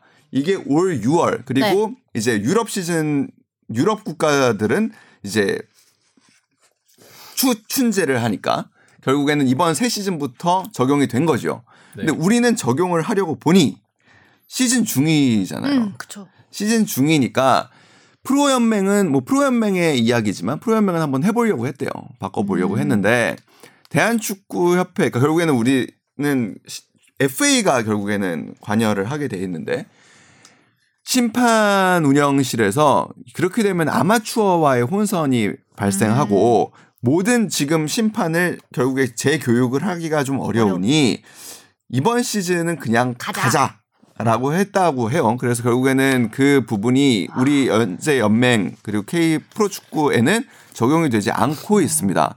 그러니까 그런 상황에서 주세종 선수 같은 경우에는 벽을 쌓는데 네. 이제 그 강원 선수들이 너무 벽에 일단 침투를 하고 이러니까 이 부분을 사실 항의를 했던 거죠. 많이 들이밀긴 하더라고요. 예, 네, 예. 항의를 했는데 그 항의 과정에서 어 사실은 반칙 그첫 번째 경고를 받은 거는 선수들이 붙는다고 항의를 했다기보다는 그 전에 VAR을 봐달라고 계속 얘기를 했대요. 음, 그러니까. 심판한테 계속 VAR을 봐달라고 얘기를 하는데 그것도 좀 약간 맥락이 있는 게 최근에 이제 선수들이 주심에게 VAR 사인을 굉장히 많이, 많이 하죠. 하죠. 네. 그래서 봐달라. 경기 근데 원래 많이 하죠. 그러면 경고 아닌가요? 경고죠. 어. 아, 그 부분이? 예. 그러니까 못하게 돼 있어요. VAR 아, 네. 요구를 하는 게 아예 안, 안 되는 돼요. 안 거예요? 돼요. 네, 네. 주심만 할 수 있어요. 네, VAR의 판, 그러니까 VAR을 볼 것인가 말 것인가의 판단은 무조건 주심만 하는 거고, 요즘 많이 사인하던데. 근데 뭐 한번 어필할 수는 있잖아요. 어필을 많이 하지 네. 않아요? 약간 하는 거는 대충 넘어 그냥 넘어가 주는데 아. 그걸 좀 집요하게, 집요하게 하면 하면 그것도 경고가 네. 줄수 있구나. 원래는 한 번만 해도 경고를 줄 수 있어요. 있어요. 하면 안 돼요 일단 선수는. 아. 그래서 그 부분에서 최근에 공지가 재공지가 됐다고 해요. 그러니까 선수들한테 어. 그 이 부분도 결국에는 경기 지원 행위가 되고 결국에는 그 심판에 대한 불신으로 이어지고 뭐 여러 가지 아. 부작용들이 있으니 아 VAR을 어, VAR이 다 보고 있으니 선수들이 과하게 주심에게 VAR을 봐달라 이런 표현을 하지 말아 달라라는 공지를 한 상황에서 딱 걸린 거네요. 예, 아. 어떻게 보면 좀 운이 나쁘게 걸린 거죠. 기간에 걸린 거네. 네, 네. 음. 그러니까 그런 상황에서 선수들은 계속 들어오고 그래서 결국에는 주세종 선수가 골을 허용한 뒤에 분주하게 움직이잖아요. 뭐 대기심에도 가고 뭐 벤치에도 가고 결국에 다시 주심한테 항의하고 이 부분에서 아. 주심이 느끼기에는 이거는 심판 판정에 대한 불복. 불복. 음, 이라고 느꼈던 것 같아요. 음. 그리고 주세종 약간 애매한 상황이긴 했는데 과연 뭐 경고 두 장을 줘야 되는 상황이냐라고 네. 논란이 될 수도 있긴, 있긴 하지만 주세종 선수도 좀 과했죠 어필이. 음. 예. 그러니까 어필이라는 거는 이렇게 어필을 해서 판정이 뒤바뀐 적은 없잖아요 지금까지. 그렇죠. 음, 없기 때문에 어필은 아 나는 당신 판정에 굉장히 불만이 많다라는 걸그 인지시켜 주는 정도. 음. 그걸 알면 심판이 이제 좀 나중에 조심을 할 수도 있는 것이고 그러다가 또 좀 많이 미안하면 보상 판정도 음. 나오고 이러잖아요. 이제 그 정도로 그쳤어야 되는 게 아닌가. 음. 너무 이제 심판을 몰고 갔죠 그냥 네, 막 그라운드. 구석으로. 네. 그러니까 그 오늘 이제 우리 방송이 사실 나갈 때쯤이면 이미 결과가 음, 나올 겁니다. 나오겠죠. 그러니까 어제 리뷰가 맞춰졌고 음. 오늘 이제 화요일 심판 평가 회의를 하고 나면 이동준 주심의 그 퇴장 명령에 대해서 음. 아 이게 정당한 판정이었는지 아니었는지의 프로축구 연맹의 판단은 나올 거고요. 음. 다만 어, 서울 팬들 입장에서는 아쉬울 거예요. 음. 왜냐하면 굉장히 승부가 지금 뭐 한 골 싸움을 하고 있는 상황에서 그리고 서울 입장에서는 뭐 지금 뭐 일단 1, 2위는 멀어지긴 했지만 네. 3위를 3위를 지켜야 반드시 되는- 지켜야 네, 되는 네. 상황에서 한 골이 굉장히 중요한데 그리고 올 시즌 강원한테 사실 너무 많이 잡히기도 했고 음. 그러니까 그런 부분에서 너무나 중요한 이 시점에서 이렇게 순식간에 2분 만에 옐로 카드 두 장으로 사실 퇴장을 받는다라는 거는 서울 팬들 네. 입장에서 느끼기엔 심판이 경기에 강한 영향을 줬다라고 느낄 수 있는 부분이거든요. 그렇죠. 예, 그래서 좀 뭐 선동 했다는 선동. 말이 또 있잖아요. 그러니까 그거에 아무래도 대해서 어떻게 생각해요? 네. 선동? 선동? 그러니까 뭐 그 벤치 쪽에다가 VAR 계속 봐달라고 하고 이런 그 행위 자체가 어, 같이 들고 일어나라는 식의 의미로 음. 이제 해석이 될 수 있다. 뭐 이런 거 얘기하는 거겠죠.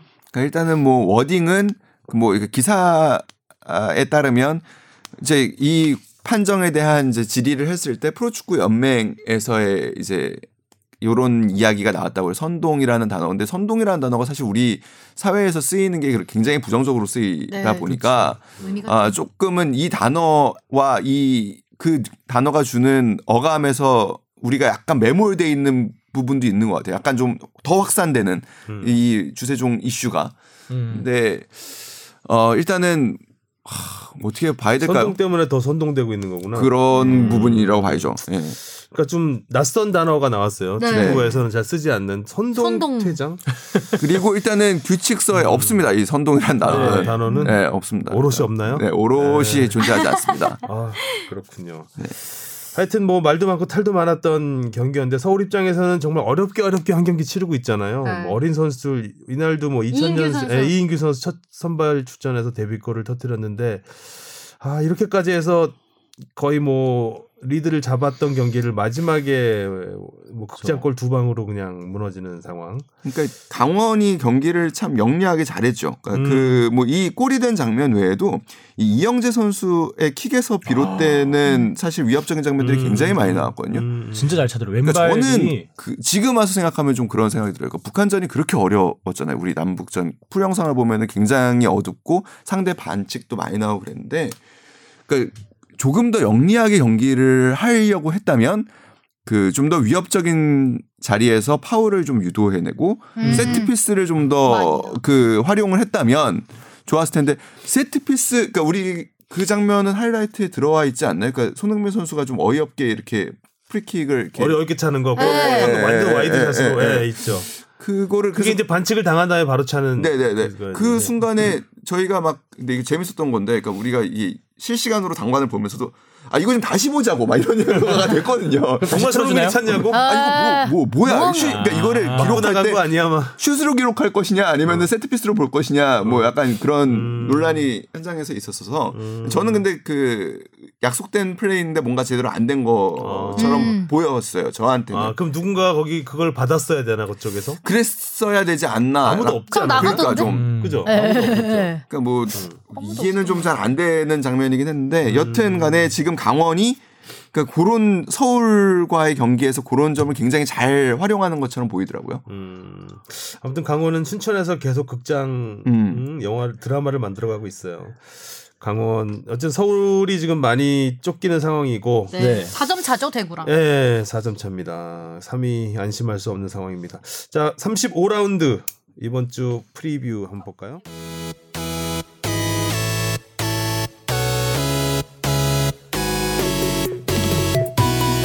여러분은 지금 축덕 속덕을 듣고 계십니다. 쭉 들어주세요. 네, 선두 울산은 강원과 붙고요. 2위 전북은 3위 서울과 맞붙습니다. 파이널 B에선 11위 경남과 12위 제주의 맞대결이 관심입니다. 경남의 홈 경기로 치러지는데요. 제주 입장에선 운명이 걸린 한판이고요. 10위 인천은 수원을 홈으로 불러들입니다. 아, 서울과 전북도 관심이고 뭐 한 경기 한 경기가 다, 다 재밌네요. 예, 다 재밌죠. 또 대구 포항 네, 이 경기도 오. 그렇고 당장 뭐 경남 제주 같이 음. 이게 진짜 강등에 엮여 있는 팀들끼리 붙는 것도 네, 상당한 그래서 관심을 이번. 주말에 그 최고 관심이 가는 경우는 인천 경기일 거라 생각해요. 아, 그럼요. 그렇죠. 인천 이정찬 기자 근무잖아요. 그렇죠. 네, 인천 어, 가야죠. 예, 가야죠. 아, 가서 또 기다리고 있겠습니다. 이성철 기자, 이성철 기자, 이성철 감독이 응원도 좀 해야 되고 가서 네. 그렇습니다. 그리고 2부 리그에서는 광주의 우승이 확정되면서 그렇죠. 3년 만에 1부 리그 필리페. 돌아왔습니다. 와, 광주. 아, 음. 이제 세 경기 남긴 거죠 K리그 2가. 그쵸? 예.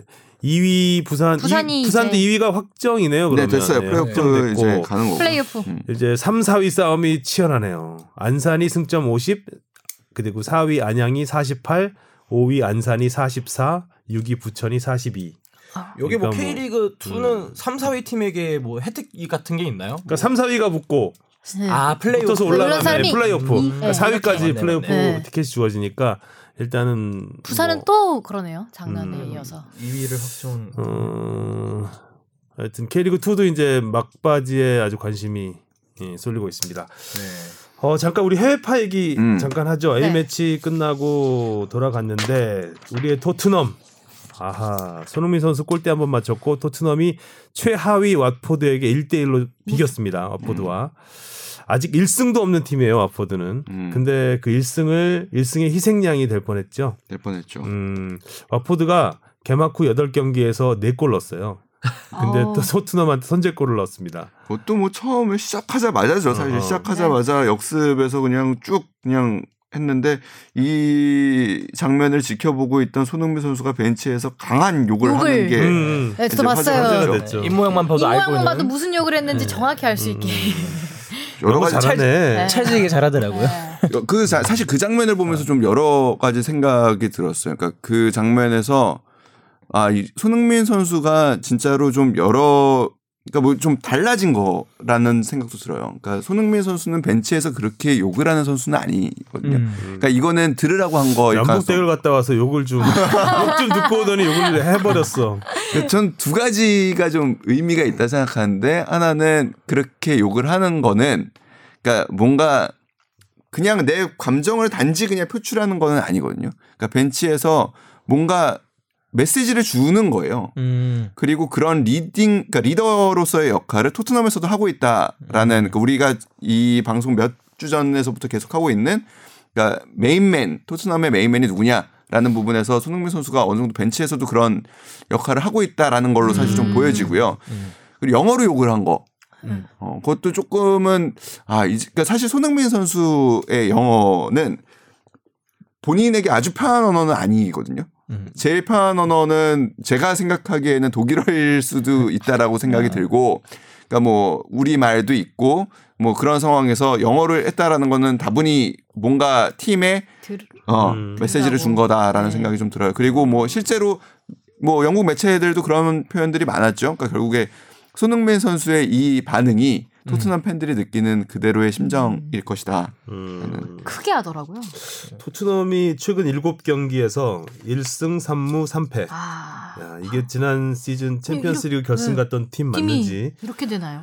그리고 브라이튼한테 3대 0으로 지고 아. 또 와포드한테 진 거잖아요. 하위권에 있는 두 팀한테 와포드한테는 비겼죠. 비겼죠. 예. 비겼다. 예, 비겼죠. 그 하위권 팀들한테 이렇게 음. 계속해서 발목이 잡히는 부분. 네. 또두 경기 연속 킥오프 10분 이내에 실점을 했다는데 이게 2014년 11월 이후에 처음이래요. 수비진이 너무 급격히 음. 노화되고 있는 듯한 느낌이 들어요. 음. 여기서도 부, 부- 어, 아, 비, VAR. 디오 판독 논란이 있었어요. 있었죠. 델레 알리가 음, 델레 알리 골은 뭐. 그 표기 잘못 네. 때문에 그런 부분이고 그 전에 전반 37분에 데울로페우한테 그 태클 들어간 부분 음. 페널티 박스 안에서 베르통언이었나요? 베르통언 알더베이럴트나 베르통언이었나? 하여튼 그 수비할 때 slow-mo로 보면 확실히 걸렸어요. 음. 발에 걸렸는데 페널티킥을 불지 않았습니다. 음. 비디오 판독까지 하고 이제 그게 좀 논란이 됐죠. 그래서 대체로 뭐 BBC라든가 기사를 보면 사실상 토트넘이 진 경기다. 음. 음. 토트넘이 진짜 행운이 따랐다. 토- 음. 그러니까 행운의 무승부라는 말까지 쓸 정도로 토트넘이 정말 졸전을 펼쳤던 경기입니다. 그런 얘기도 많이 나오더라고요. 그러니까 축구가 네. 산업적으로 세계 최고의 스포츠고 그리고 거기에서 세계 최고 리그라고 하는 프리미어 리그에서 이렇게 VAR을 운용을 못할 수가 있나. 어. 문제가 많잖아요 지금. 그러니까 계속 있는 거 지난번에 같아요. 소. 손흥민 선수 누- 속눈썹 아, 예. 옵사이드. 네. 어. 그러니까 그거 그 부분은 진짜로 좀 영국 축구 관계자들이 어떻게 보면은 좀 뼈저 뼈 아프게 받아들여야 될 멘트인 것 같아요. 음. 그러니까 VAR이라는 게 이제 도입된 지가 벌써 뭐 영국은 이번 시즌에 처음 했다고 하더라도 꽤 된 부분입니다. 그러니까 좀 더 제대로 운용을 해야 되는 거죠. 음. 이 운용을 매번. 제대로 정말 제대로 못 하고 있죠. 토트넘은 토- 네, 이번에 예전에 리그 초에 맨시티랑 이제 무승부까지 할 때만 해도 좀 기대가 많이 됐는데 음. 요걸로 계속 지고 약팀한테도 지니까 음. 좀 잘 안 보게 되는 것 같아요. 탈트넘이라는 개인적으로는. 얘기 많이 나오더라고요. 우리 탈트넘. 팬들 사이에서 토트넘 팬에서 팬에서 벗어나야겠다. 음, 음. 도저히 못, 탈트넘? 뭐, 어, 네. 뭐, 야구의 탈쥐. 탈쥐 같이. 아, 네. 탈덕한다는 의미군요. 어, 저- 진짜 브라이튼 3대 0 질 때는 전반 보고 껐어요. 진짜 못 보겠더라고요. 저 예전에 이 방송에서 탈지 얘기 한 번 했다가 야구 팬들이 엄청 욕 먹었는데 괜찮으시겠어요? 어, 버텨봐야죠. 네, 여튼 그리고 아무튼 뭐 그 와중에 오늘 이제 뭐 손흥민 선수가 발롱도르 발롱도르. 후보에 꼽혔더라고요. 발롱도르가 아무튼 피파 그 올해 선수와 가장 큰 차이점은 발롱도르가 조금 더 권위가 있다. 음. 그 이유는 그 피파 올해 선수는 결국에는 그 주장 그 다음에 각 팀의 감독 이 사실 전 경기를 본다고 할 수가 없잖아요. 그리고 그들이 지난번에 우리 날강두의 사례에서도 보듯이 자기가 친한 사람을 네. 개인 개인 표를. 주는 네. 그렇게 얘기하면 우리 손흥민 선수도 자유로울 수 없죠. 손흥민 선수 케인한테 줬으니까. 그러니까 이런. 이런 것들이 사실 상의 권위를 조금 떨어뜨리는 부분이거든요. 근데 발롱도르는 전적으로 기자단 투표로 이루어지기 때문에 뭐 좀 어떤 결과가 나올지 궁금해지네요. 30명 중에 한 명이죠. 네. 이강인 선수도 21세 이하의 발롱도르라고 음. 하는 코파 트로피 후보에 또 올랐어요.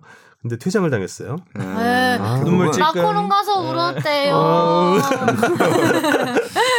아, 좀 안타까운 게 항상 이강인 선수 하면 이제 수비 문제를 음, 수비의 네. 약점을 얘기를 하잖아요. 태클이 좀 심하긴 했다. 했어. 어. 아마 또 거기에 대한 압박감이 와서 아, 그런 그래서 말을 했던 것 같아요. 수비를 하고 싶은 네. 거예요. 이제 이제 나도 네. 수비력을 좀 키워야 되겠다는 생각을 한 거예요. 보고 보면은 심했다 이랬어요 네, 저도. 거의 뒤에서 막 쫓아가 가지고 네. 진짜 이 쫓- 한 네. 느낌이 있죠.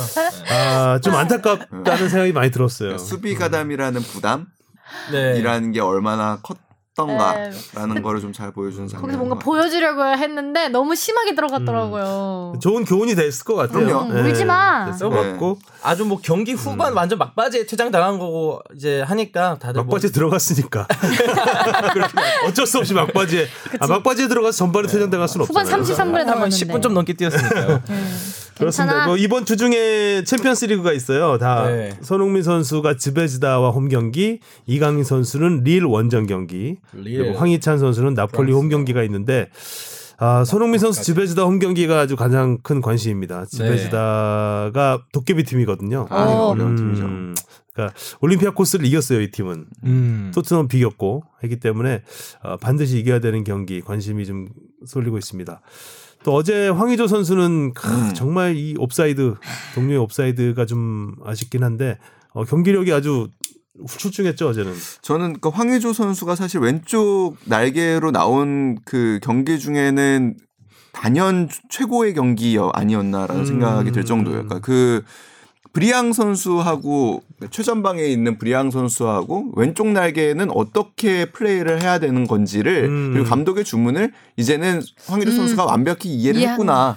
딱 잡고 이제. 가운데로 들어오는 게 굉장히 자연스럽게 음. 들어오는 느낌. 음. 자연스러워졌고 이제 과거 예전처럼 뭐 공을 어떻게 해야 될지 모르 공이 왔을 때 내가 어떻게 해야 될지 모르는 이거를 뭐 주고 뭐 어떻게 돌아가야 되나 뭐 어찌- 이런 장면이 많이 없어졌고 2대1 패스를 굉장히 자연스럽게 이루어지는 장면들 그리고. 예, 뒷공간으로 그냥 자연스럽게 파고드는 장면들 이런 장면들이 굉장히 사실상 아, 어떻게 보면은 쓰리톱을 섰을 때 왼쪽 측면의 공격수하고 최전방 공격수가 보여줄 수 있는 최고의 조합을 보여준 게 아닌가라는 음. 사실 좀 생각이 들고 음. 실제로 전반을 보면 중앙 공격이 많았거든요. 그 보르도 네. 경기를 보면 근데 실제로 황의조 선수가 뛰었던 후반 같은 경우에는 왼쪽 측면에서 이루어진 공격이 43%, 그 다음에 가운데 29%, 그 다음에 우측 28%예요. 그러니까 왼쪽을 중심으로 공격이 이루어진 거죠. 그러니까 이런 부분에서 굉장히 좋았고 슈팅이 이루어졌던 두 장면도 황의조 선수가 그 장면에서 사실 흠을 찾기 어려워요. 상대 골키퍼가 워낙 잘 막았던 부분이고 어 들어가자마자 날렸던 그 중거리 중거리 슛은 음. 사실 2호 골과 거의, 거의. 유사했죠. 근데 음. 다만 진짜 좀 골키퍼가 운이 잘 막았죠. 예, 골키퍼가 잘 막았고 그리고 뭐 골키 그 골이 이제 무효가 된 뒤에 나왔던 그 이제 최도에 이은 바로 반박자 빠른 슈팅 음, 같은 음. 경우에도 사실 황의조 선수의 장기는 어떻게 보면은 약간 좀 접고 공간을 만들어서 감아 때리고 뭐 이런 거였는데 어 이렇게 한 박자 빠르게 이렇게 때릴 수 있다라는 거를 보여준 것도 많이 전술적으로 녹아들었구나라는 음. 사실 좋은 점을 보여줬죠. 이제 점점 멀티플레이어가 되어 가나 그러니까 봐요. 굉장히 좋은 점이라고 봐요. 그러니까 그 이제 황의조 선수가 왼쪽 측면 공격수로 뛰는 거를 보면서 벤투 감독이 얘기했던 것 중에 이제 뭐 우리 팀에서는 당연히 네, 스트라이커. 스트라이커로 쓰겠지만 뭐 이 선수의 의 성장에 도움이 될 거란 음. 얘기를 했었잖아요. 분명히 알게 됐을 것 같아요. 그러니까 네. 아무래도 이 자리에서 뛰어보는 것과 안 뛰어보는 건 다르기 그쵸. 때문에 실제로 예를 들어서 나중에 손흥민 선수가 왼쪽 측면에 선다고 했을 때 이 선수하고 어떻게 해야 할지에 대한 음. 어떻게 보면 역지사지로서 아 오늘 또 하나 그 어, 어록 역지사지 하나 나왔어요 어, 지금. 어록 하나 하나 넣어보려고. 역지사지를 할 수 있지. 않나 거의 네. 사생결단인데. 네. 음. 라고 생각할 수 절치부심에서 나왔습니다 오늘 제가 네. 오, 에이. 좋았어요. 하긴 뭐 유럽 잘 간 것 같은 게 만약에 계속 아시아에 머물렀으면 쭉 스트라이커로 뛰었을 것 같아요. 그래서 이런. 경험을 아마 못 해봤을 텐데 또 그 평양 원정 갔다가 한국에 돌아왔다가 한국에서 다시 또간 프랑스로. 거라서 네. 여전히 굉장히 길었거든요. 그 휴식 시간도 많지 않았고 그런데 아주 뭐 굉장한 경기력을 보여줘서 희망적인 것 같습니다. 또 황의조 선수가 조만간에 또 한국 어 그러니까 한글 그 유니폼을 유니폼. 입고 자신만 약간 좀 황의조 선수를 많이 홍보하려고 보르도에서 음. 보르도에서 참 하고 있는 고마워요. 그런 거 보면은 네. 저 먼 타지에 있는 음. 팀에서 많이 예뻐해 주세요. 음, 에스- 저 스포츠 채널 중계도 많이 봐주시고요. 네. 자 이번에는 주바페 타임이네요. 청취자 오랜만에 하는 것 되게 같아요. 어색하네요. 네. 또. 네. 할까요? 무엇이든 아 무엇이든 물어보세요. 앙. 네. 뒤에 하니까 저 네. 까먹어 앙을. 네, 까먹죠. 메모리님이 보내주셨는데요. 어, K리그 파이널 라운드 일정이 오늘 10월 9일에 발표됐습니다. 10월 9일에 보내주셨나봐요. 전반적인 상황은 뭐 쏘쏘한데 현 시점 기준으로 기준으로 기준으로 ACL 챔스 참가 티켓이 걸린 3위 자리를 두고 맞붙을 12월 1일 대구 대 서울전이 가장 대박이 될 걸로 보입니다. 그런데 문득 생각나는 게 일정에 관해서 한 두 달 전인가 주영민 기자가 1위 자리를 두고 전북과 울산이 시즌 가장 마지막 경기로 맞붙게 돼서 이 경기가 가장 대박이 될 거라고 확언했던 멘트가 기억이 나는데요. 근데 실제 발표된 일정은 울산 대 포항 및 전북 대 전북 대 강원전으로 돼 있습니다. 결과적으로는 잘못 말씀하신 게 돼버렸는데요. 그 이야기를 듣던 당시에도 스플릿 라운드에 들어갈 팀이 정해지지 않았는데 어차피 들어갈 팀이라고 일정이 정해진 건가 생각했었습니다만 과연 당시 언급했던 일정은 어디에서 근거했던 건지 궁금하네요. 주진요 주진영 기자에게 진실을 요구합니다라고. 왜 여기서는 처음에는 맞게 쓰셨는데 여기서는 제 생- 오락가락 하셨네요. 네. 네, 두 질문도- 분 있으신 건가? 어 질문도 틀렸어요. 아. 아 주진- 그런가요? 아니 주진영이 아니라고요. 네. 네네. 음, 아 이거는 제가 말씀을 드려야 될 것 같은데 이게 제가 8월달에 그 방송에서 한 그 방송 들어오기 전에 기사를 하나 찾아보고 네. 그거를 어. 확인, 할 틈은 없었고 음. 어, 어, 그래 이런 게 있었어 하고 한마디 해야지 하고 이제 한 건데 그때 당시 기사의 제목이 제가 찾아봤거든요. 울산이 잘해야 12월 1일 전북과 K리그 1 결승전 벌어진다. 아. 이 제목이었어요. 그래서 네.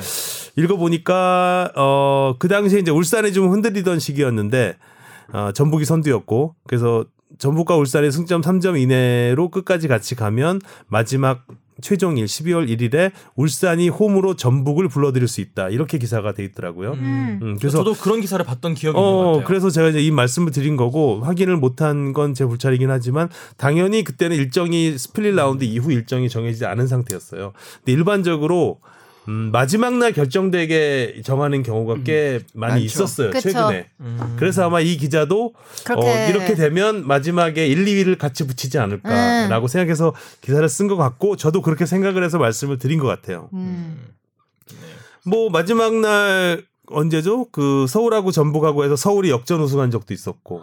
그게. 이제 전북이 어 이제 승점 감점을 받았던 해였죠. 음. 그래서 이제 뭐 아주 그 사실상의 그러니까 그런 표현들이 많이 나왔었어요. 사실상의 챔피언 결정전이다. 그렇죠. 예, 그 사실상의 결승전이다. 뭐 이런 표현이 많이 나왔었는데 뭐 2013년에도 포항과 울, 울산이 그 시즌 마지막 경기에서 어 결국에는 2위였 근데 두 번 다 공교롭게 2위였던 팀이 역전승을 아, 해서. 했던 경우였죠. 음. 자, 그 다음에 어떤 질문인가요? 네, 이유린 님이 보내주셨는데요. 올해 대구의 활약을 재밌게 지켜보고 있는데요. 세징야 선수는 올해 재계약을 한 것으로 알고 있습니다. 내년에도 대구에서 활약할 가능성이 있을까요? 중국과 중동에서 분명히 제의가 있을 텐데 궁금합니다. 그리고 제가 잘 몰라서일 수도 있지만 K리그는 리그 특성상 팀 간 이적이 그리 활성화되지 않은 것은 이해하겠는데 하위 리그에서 잘하는 선수에 대해 이적이 생각보다 잘 이뤄지지 않는 것 같습니다. 혹시 특별한 이유가 있는지 궁금합니다라고 보내주셨고 또 덧붙여서 지난 방송에서 토트넘의 다니엘 레비를 구단주라고 소개해 주셨는데 다니엘 레비는 사장이고 구단주는 조 루이스라고 알고 있습니다. 라고 보내주셨네요. 팩트 체크가 좀 많네요. 뒤에 거부터 얘기하면 네. 이거는 사실 뭐 그렇게 뭐 큰 차이는 없는 것 예, 같은데. 없어요. 네. 왜냐하면 그, 그 어떻게 지분 구조와 관련된 지- 부분인데 어. 그러니까 토트넘의 지분 구조, 그러니까 토트넘을 소유하고 있는 거는 그 ENIC 그룹이라는 영국의 투자 회사입니다. 그러니까 ENIC 그룹이 사실상 토트넘의 대부분의 그 지분을 갖고 있어요. 85.55%를 갖고 있는데 이 ENIC 그룹은 어떤 회사냐? 그러면은 그 다니엘 레비와 조 루이스가 함께 소유한 회사입니다. 그렇기 때문에 그 뭐 구단주가 조 루이스라고 보다면 지분만 갖고 놓고 보면 좀 그렇게 그러니까 결국에는 이중 지배 좀 더 많죠. 예, 집, 지분은. 그 지배 구조라고 보면 그렇게 되지만 결국에는 사실은 ENIC 그룹이 결국에는 오너라고 보는 게 맞고요. 어, 그렇게 보면은 뭐 다니엘 레비가 구단주라고 봐도 사실상 틀린 표현은 아니라는 거가 음. 되고요. 다니엘 레비가 아, 실질적으로 경 팀을 소유 운영하고 있다고 봐야죠. 음. 네.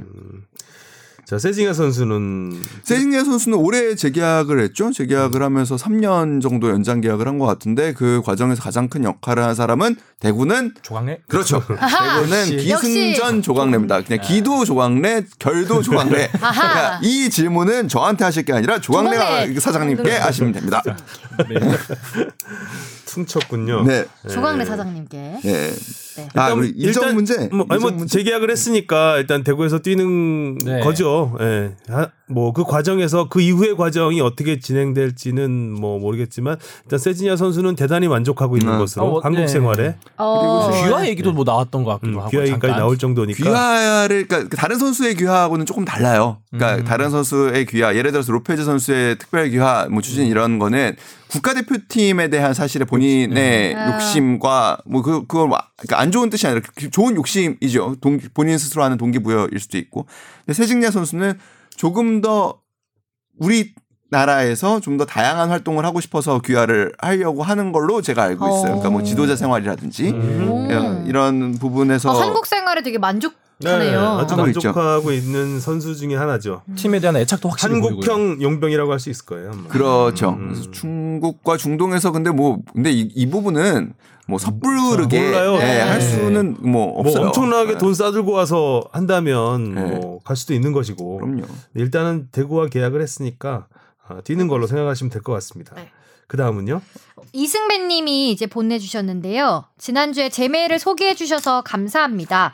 먼저 플레이오프 관련해선 리그 3위에게 주어지는 아침 진출권을 두고 플레이오프를 하는 게 좋을 것 같다는 의견이었습니다. 상위 스플릿 리그 진출 후에도 긴장감을 유지하고 많은 이슈를 만들어낼 수 있을 것 같아서요. 라고 이제 설명해 주셨고요. 두 번째 질문은 잘못 쓰신 거겠죠? 네. 슈틸리케 감독이라고 쓰셨는데 아무래도 벤투 감독님을 말씀하신 것 같아요. 나상호 선수와 황인범 선수를 특히 좋아하는 이유가 뭔지 궁금한데요. 저의 얕은 생각으로는 수비력에서 다른 선수보다 좋아서 그런 것 같은데 단지 그 이유가 단지 궁금합니다라고 보내주셨어요. 네. 단지 그 이유가 단지 궁금합니다. 라임이 네. 네, 어. 어, 항상 그 질문 뒤에 날씨가 추워지네요. 건강 조심하세요. 조심하세요. 근데 이거 다 건강 조심을 못 하신 거잖아요. 네, 뭔가- 못하신 거죠. 그래서 안 읽고 있어 주바페가 이거를 계속 앞에도 있었는데 자 나상호 황인범 주바페는 왜 좋아하는 것 같아요? 벤투 감독이 글쎄요. 근데 뭐 벤투 감독님이 약간 멀티플레이어를 음. 좋아하시잖아요. 그걸 다 음. 공통적으로. 음, 근데 벤투 감독님의 세- 뭐 판단 하에 음. 나상호 선수와 황인범 선수는 뭔가 한 역할에 치중되어 있지 않고 음, 약간 뭐 다양한 역할을 같이 소화할 수 있는 능력이 음. 어쨌든 평 평균화 이상 평균 이상이다라고 판단하시는 것 같아요. 음, 어, 만 저도 음. 비슷하게 생각해요. 그렇죠? 그럼요, 그럼요. 음. 그러니까 네. 이 우리 대표팀에서 가장 사실 경쟁이 치열한 부분이 이선. 이선이잖아요. 최전방 스트라이커는 사실상 뭐 뭐.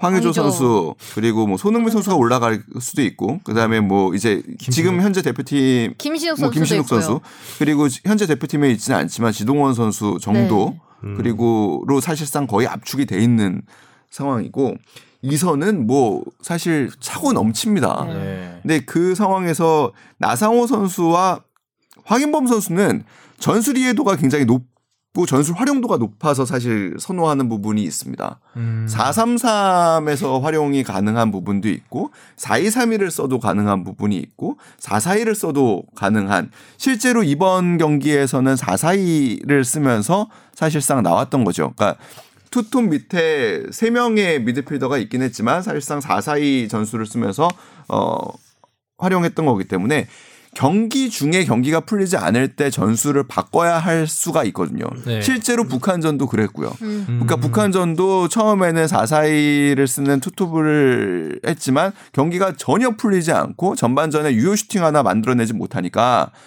그 와중에 사실 어 가장 위력적인 가장 위협적인 슈팅을 했던 것도 황인범 선수긴 합니다. 음. 일단은 그 상황에서 어 전술을 바꿔요. 전술을 이제 원톱으로 바꾸는데 그럴 때 이 어떤 특정 포메이션 전술에 최적화된 선수가 그라운드 안에 있으면 이 카드를 쓰기가 굉장히 어려워집니다.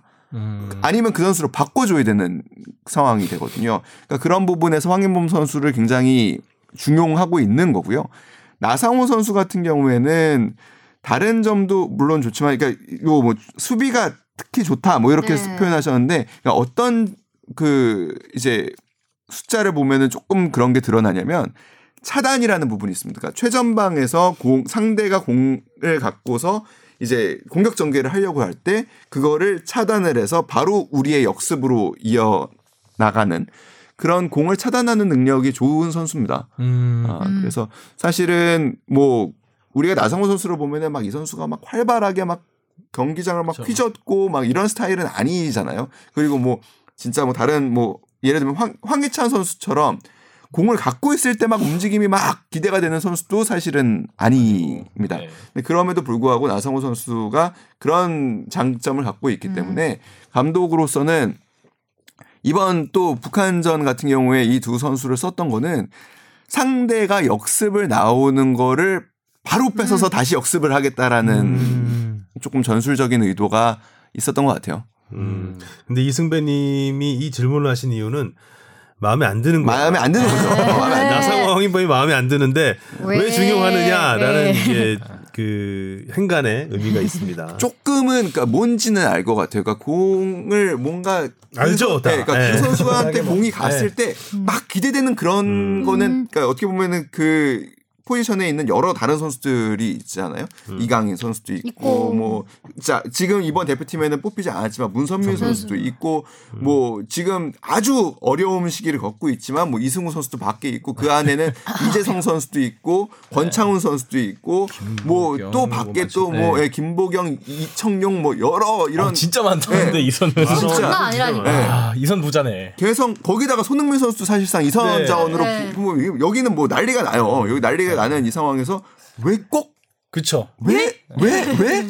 아니 왜? 굳이 왜 그러니까 나지? 손흥민 선수가 손흥민 선수가 유니폼 교체했냐고 아, 굳이, 굳이? 그러니까 요, 이 마음이 드실 수 있는데 그런 배경이 있다. 음. 네.